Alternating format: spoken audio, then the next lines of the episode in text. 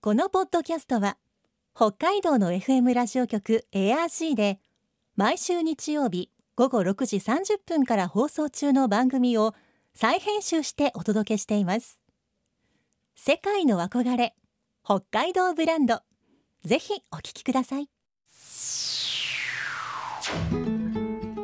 今世界から注目される北海道。この番組では北海道が世界に誇る自然文化産業などをピックアップ。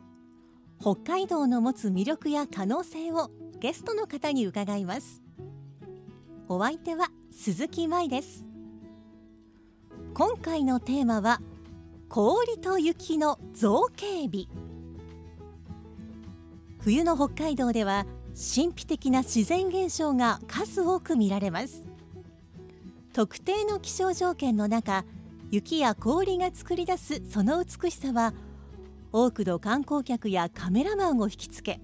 北海道の大きな魅力となっています。先週は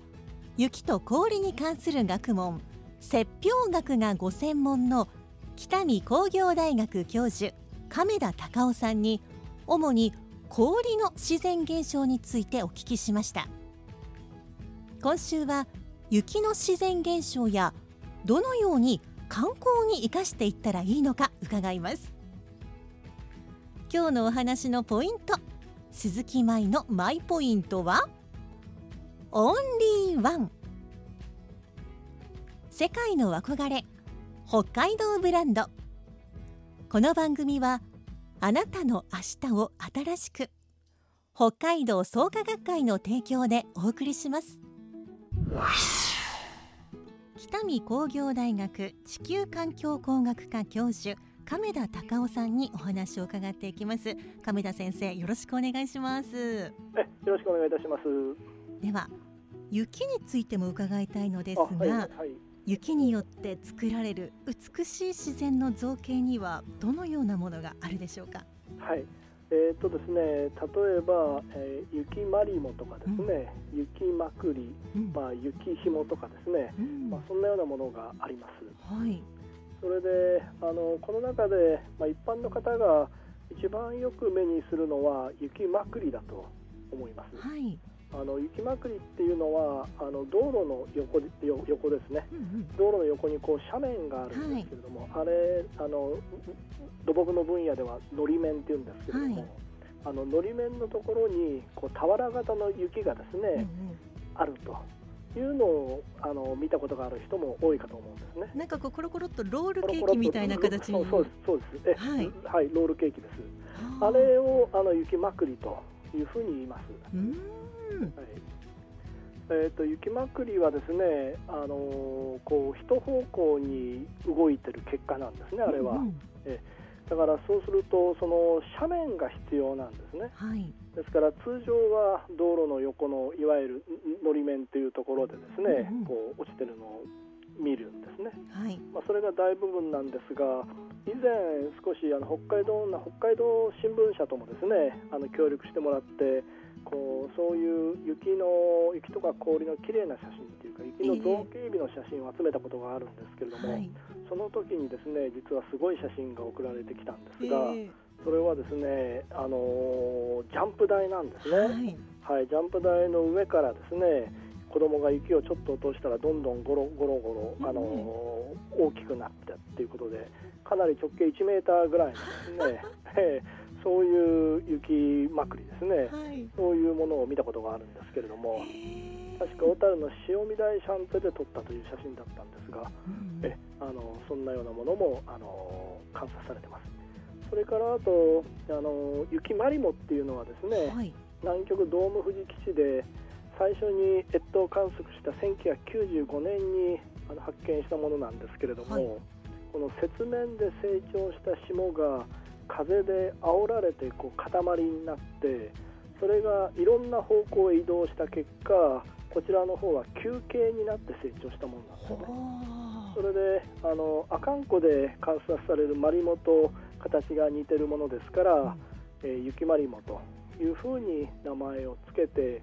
えー英語の論文で発表したんですけれども、はい。あのそちらでもあのローマ字で雪まりもというふうに書いてですね、うん。それであの論文出したことがあります。はい、今あの私の手元にも先生が南極で撮った雪まりもの写真とまさにそれが表紙になったその論文ですねこれ。あはい。イギリスの雪氷学の学術雑誌の画像があるんですあが、はいはい。本当に白いマリモみたいですね。えそうなんです。この雪マリモってはい北海道内でも観測されたというか観察されたことはあるんですか、えそうなんですね。はい。あのそれですね。あの札幌でですね、はい、そういう小さな球形のあの玉がですね、うんうんコロコロ動いてたという報告があってー、それで写真も撮られてるんですね。はいそれで私もその写真も見てですね、確かに私が南極で見たのと似た形なんですね。ええそれなんで、えそれあの雪まりもなんじゃないんですかとかって言ってですね、それはあ日本の雪氷学会が出している雪氷という学術雑誌があるんですけれども、はいまあ、そちらの方であのそういううあの日本でも雪まりもがあったというそういう報告が確か出てます。うん、あ北海道でもやはりある程度の寒さとあとは雪の雪質の条件がないと綺麗な休憩にはならなさそうですよね。そうですね、えそんな感じがしてます。うん北海道の冬の自然現象をはい、持続可能な方法で観光資源として活用するためにはどのような取り組みが必要でしょうか？はいえーとですね、それは例えばあの環境省ですね、はい、環境省とかですとそれぞれの地域にビジターセンターとか、まあ、エコミュージアムセンターとかっていうのを設置して、まあ、観光で来られた方に方にこう情報発信はしてるんですね、はい、まあ、ただしこの多くの場合ですね、まあ、説明を見て次の観光地に行くというこう通過型の観光になってるような気がしてます。うんそれで今後はですねこういうような施設を使ってそれこそ今日の話題の冬の美しい自然とかですね、はい。そういうのを見たり体験できるようなそういういわば体験型の観光プログラムですね、そういうものを充実させて多くの観光客の方がその地域に宿泊したくなるようにすると。うん。そういうふうにするといいんじゃないかなというふうに思ってます。はいそれで、まあ、これまでちょっといくつかの地域を紹介してきたんですけれども例えば大抵ですね、あのそういう地域にはその現象に詳しい方がいるんですね。はい。それでそういう方とその地域の観光協会が協力して、まあ、積極的な情報発信ですね。うんうん。そういうのをするといいんじゃないのかなというふうに思ってます。はい。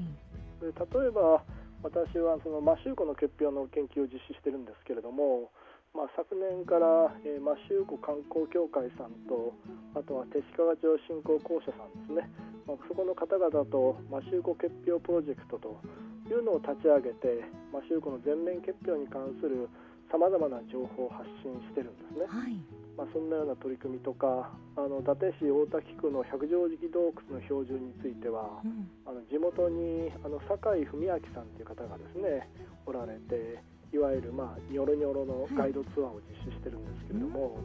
まあ、こんなようなのもすごくいい体験型の観光プログラムじゃないのかなと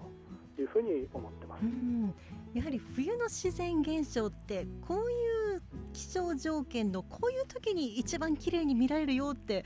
ご存知なのは地元の人ですもんね。ええそうなんですね。うん。ですからぜひそういう方がある程度中心になってですねう受け入れ側と合わせてですね、まあ、その地域を盛り上げていくというか北海道を元気にしていくというか、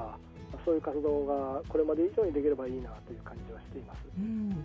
他の地域でしたらいかがでしょうか？そうですねあの北海道東部にあの陸別町という町があるんですけれども、はい陸別町はあの日本一寒い町陸別とういんうことで情報発信をしてます。はいそれで1980年代からですねしばれ祭りというのを実施して、うんあの冬の寒さをですね楽しむ仕掛けをずっと作ってるんですね。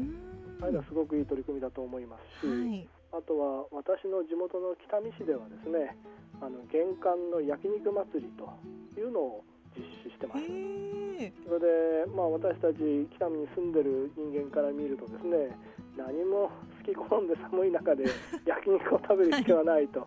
うふうに思いがちなんですけれども、それを体験するためにですね毎年道内外から1000人を超える人が北見に来てるということをですねもうちょっと地元の人に知ってもらいたいなというふうに思ってます。へーええ。ですから、まあ、つまり、まあ、あれですね、あのー他の町にはない、うちの町にしかないというですね、まあ、いわばオンリーワンがですねある町はですね、まあ、そのオンリーワンの付加価値をさらにつけて地域活性に結びつけたらいいんじゃないかなと思いますし、うん。あとはうち何もないんだよねという町もあると思うんですけれどもやっぱりそれでもですね地元の人でもごく少数しか気づいていないですね、まあ、地域の宝ですね、例えば北見だと冬の寒さだと思うんですけれども、まあ、そういうものを生かした催しというのを続けていくことがですね、まあ、すごく重要だなというふうに思っていて、まあ、そういう活動を通してその街を好きになってもらう人が増えて、うん。まあ、リピーターとして何度でもその街に来てもらうようになると。そうするといいんじゃないのかなというふうに思ってます。うん。まあ、これだけの寒さもう他にはないよというふうにプラスにもう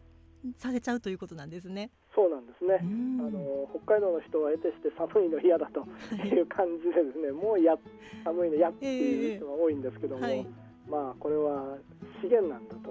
いうふうに思ってもらってですね、それをどうしたら活用できるのかということであのその地域独特の何かが作れればですねいいんじゃないかなというふうに思ってます。はい。えー最近の地球の気候変動ですが、まあこれらは冬の自然現象に気候変動どんな影響を与えているでしょうか？そうですね。あの北海道内の冬の平均気温っていうのは例えば100年前と比べると、まあ、おおよそ1度 C ぐらい上昇してるんですね、はい。まあ、それなんでやはり北海道内の雪や氷に影響を与えてます、うん。それで先ほどもちょっと言ったんですが摩周湖ではですねうんと1974年からあの冬場の結氷状況というのが地元の人に、えー観測されてるんですね。はい。それで1980年代ぐらいまでは全面結氷することが多かったんですけれども、まあ、1989年以降ですね、まあ、全面結氷するときと全面結氷しない年がほぼ半々になっているというような感じで、最近少し全面結氷しなくなってきているような感じがあります。うん。またあの隣にクッシャロ湖というですね、まあ、面積的にはかなり大きい湖もあるんですけれども、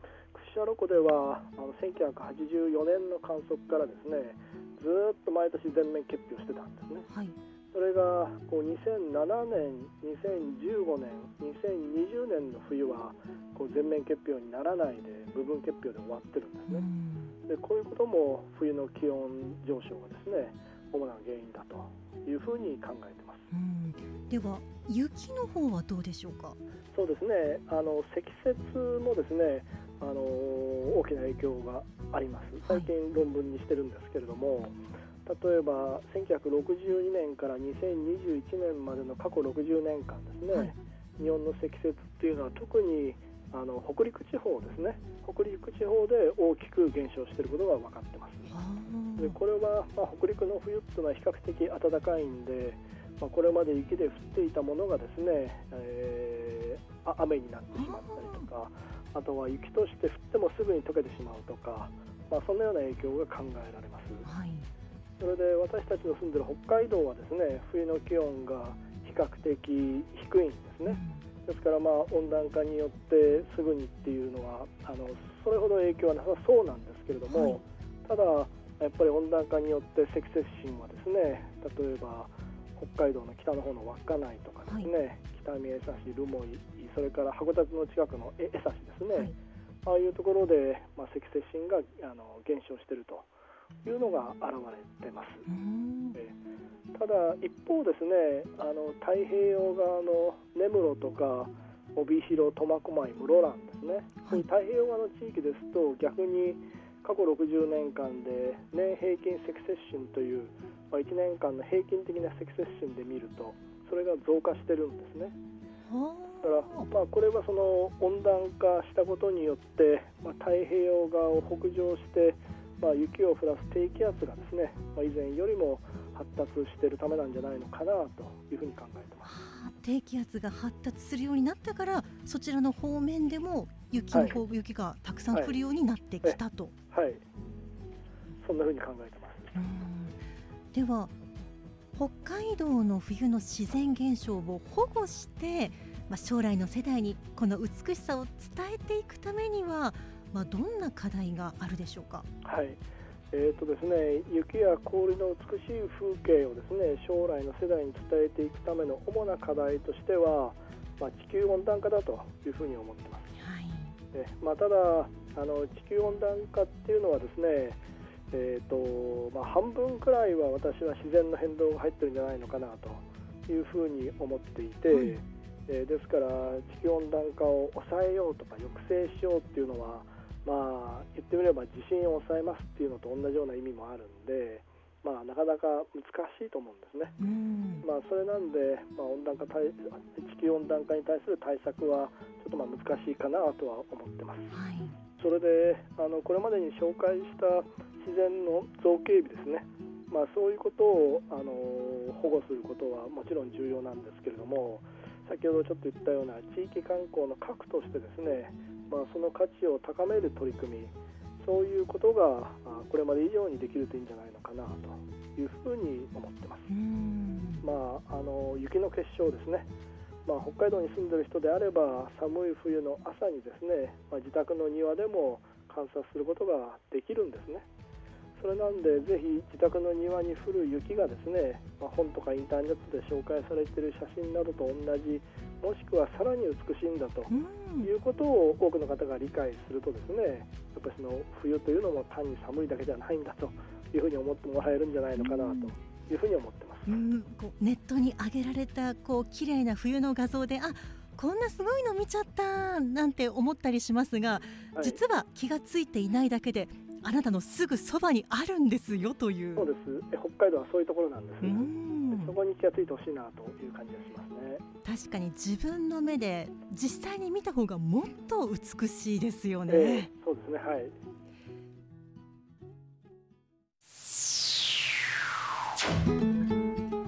世界の憧れ北海道ブランド今回のゲストは雪氷学がご専門の北見工業大学教授亀田隆夫さんでした。今日のマイポイントはオンリーワンでした。寒さも雪も北海道の資源でその地域の宝である。亀田先生地域ごとの冬の自然の魅力をオンリーワンという言葉で表してくれました。まだまだ寒い季節は続きますがこれも資源ということでそして普段見落としがちな身近な冬の自然の造形美。思い出した折には身の回りで再発見していただきたいと思います。さてこの番組では皆さんからのメッセージをお待ちしています。番組の感想やあなたの思う北海道ブランドなどぜひお寄せください。クオカード3000元分を毎月抽選で1名の方にプレゼントしています。詳しくは番組のホームページをご覧ください。北海道ブランド。そこには世界を目指す人たちの知恵と情熱があります。来週もそんな北海道ブランドに元気をもらいましょう。ご案内は鈴木舞でした。世界の憧れ北海道ブランドこの番組はあなたの明日を新しく